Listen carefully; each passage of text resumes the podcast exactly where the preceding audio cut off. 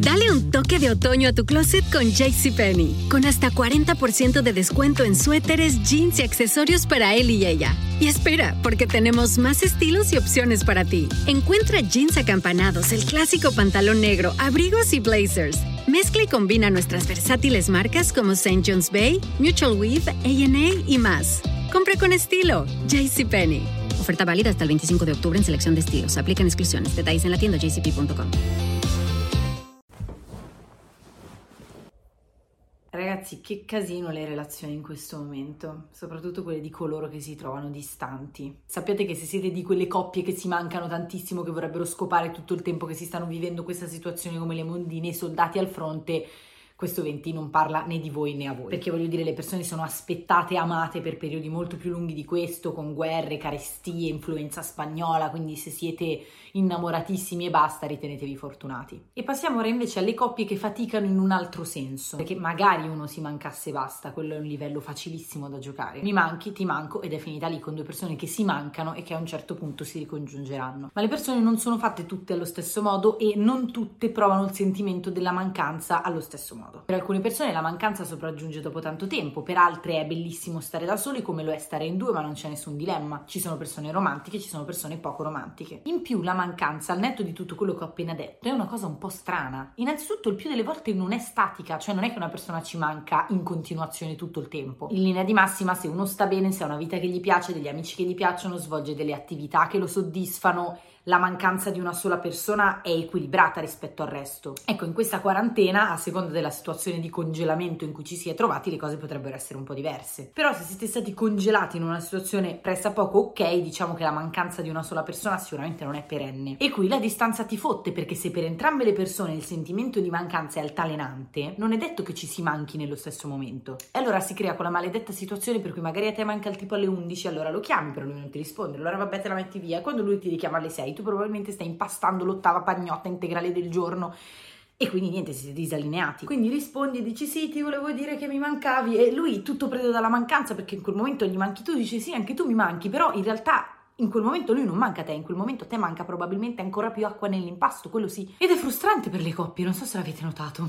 Anche perché quanto è brutto fingere dei sentimenti che non si hanno nell'attuale. Cioè a chi è che va meccanicamente di dire mi manchi quando in realtà non è vero? Quando in realtà l'unica cosa che manca in quel momento è il lievito di birra perché tutti gli italiani hanno improvvisamente deciso di diventare dei panificatori, me compresa, e quindi tutti i supermercati italiani sono improvvisamente sprovvisti di lievito di birra. Ve lo diciamo noi, a nessuno dire mi manchi o peggio ti amo quando non lo si sente è bruttissimo. Allo stesso tempo il senso di colpa di non rispondere romanticamente quando dall'altra parte c'è uno che ti dice mi manchi è tremendo. Si capisce che stiamo diventando pazzi? Speriamo di sì. Tra l'altro è molto difficile mancarsi quando si è mortalmente annoiati, anche parlare al telefono diventa difficile. Ciao, che cosa hai fatto oggi? Ma niente, sono stato al computer, ho letto un libro, ho fatto la fila al supermercato, tu? No, io invece ho visto una serie, ho pulito la cucina, ho pisciato il cane. Ah, ma dai, che persone interessantissime che siamo, non vedo l'ora di stare insieme ed essere insieme le persone più noiose sulla faccia della terra. Cioè, si poteva avere ancora qualcosa da raccontarsi il secondo giorno di quarantena, adesso comincia a diventare un po' complicato. Poi passiamo al sesto un'altra simpatica complicanza da distanza. Innanzitutto non è una distanza data da una vacanza, da un viaggio di lavoro o altro, è una distanza imposta da una quarantena con echi di tragedia e bare di morti trasportate da camion militari. Ecco, questa è una cosa da sottolineare. Sui social, soprattutto all'inizio di questa situazione, c'era un prolificare di consigli utili di cose da fare in quarantena, nostri anche. Magari c'era anche chi pensava fosse un buon momento per concentrarsi su qualcosa che aveva messo via da tanto tempo, chi era felice di lavorare a casa perché andare in ufficio è una sofferenza. Ecco, quello che non avevo messo messo in conto è la complessità reale della situazione. E non perché siamo stronzi, sia chiaro, ma perché prima di elaborare e capire le cose ci si mette un po'. Cambiare le proprie abitudini dall'oggi al domani non è una cosa facile. Fare la fila al supermercato, vedere ogni giorno facce di persone preoccupate, tristi, disorientate, aspettare ogni giorno le 6 e guardare il bollettino della protezione civile non contribuisce al relax quotidiano Anzi, e non c'è niente da fare, lo stress percepito ci influenza, quindi tanto vale tenerlo a mente e non dimenticarlo. Ora torniamo al sesso a distanza. Per alcune persone il sesso ha una condizione rilassante regolatoria, nel senso che se si è in angoscia il desiderio sessuale cresce perché rilassa. Per altre persone invece non è così. Per queste altre persone che vanno capite e comprese, il desiderio sessuale sopraggiunge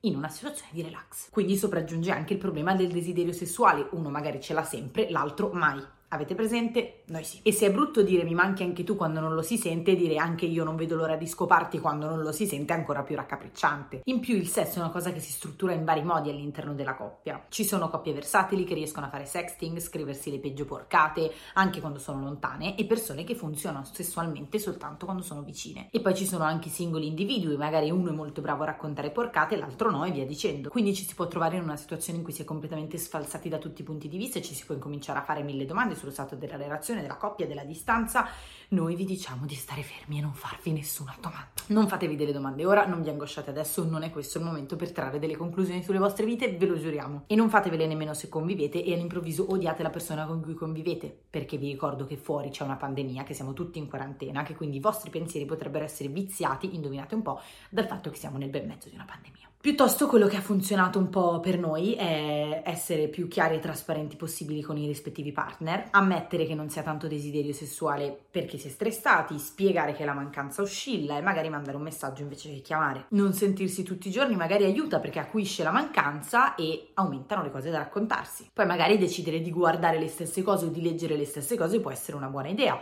o anche provare a videochiamarsi e non fare niente, non fare niente insieme, stare in silenzio, ognuno leggere per i fatti suoi così per eliminare eliminare l'aspettativa secondo la quale bisogna essere sempre al top e mancarsi sempre tantissimo. E per concludere, il nostro pensiero va a tutte quelle coppie che si stavano per lasciare e invece sono costrette a vivere insieme.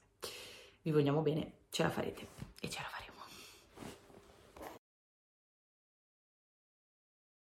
Mary redeemed a $50,000 cash prize playing Chumba Casino this year. I was only playing for fun, so winning this was a dream come true. Chumba Casino is America's number one social casino experience. It's serious fun. With over 80 casino style games to choose from, you too could win life changing amounts of cash. Be like Mary. Log on to chumbacasino.com and give them a whirl. That's chumbacasino.com. No purchase necessary, void or prohibited by law. 18 plus. Terms and conditions apply. See website for details. The voice in the preceding commercial was not the actual voice of a winner.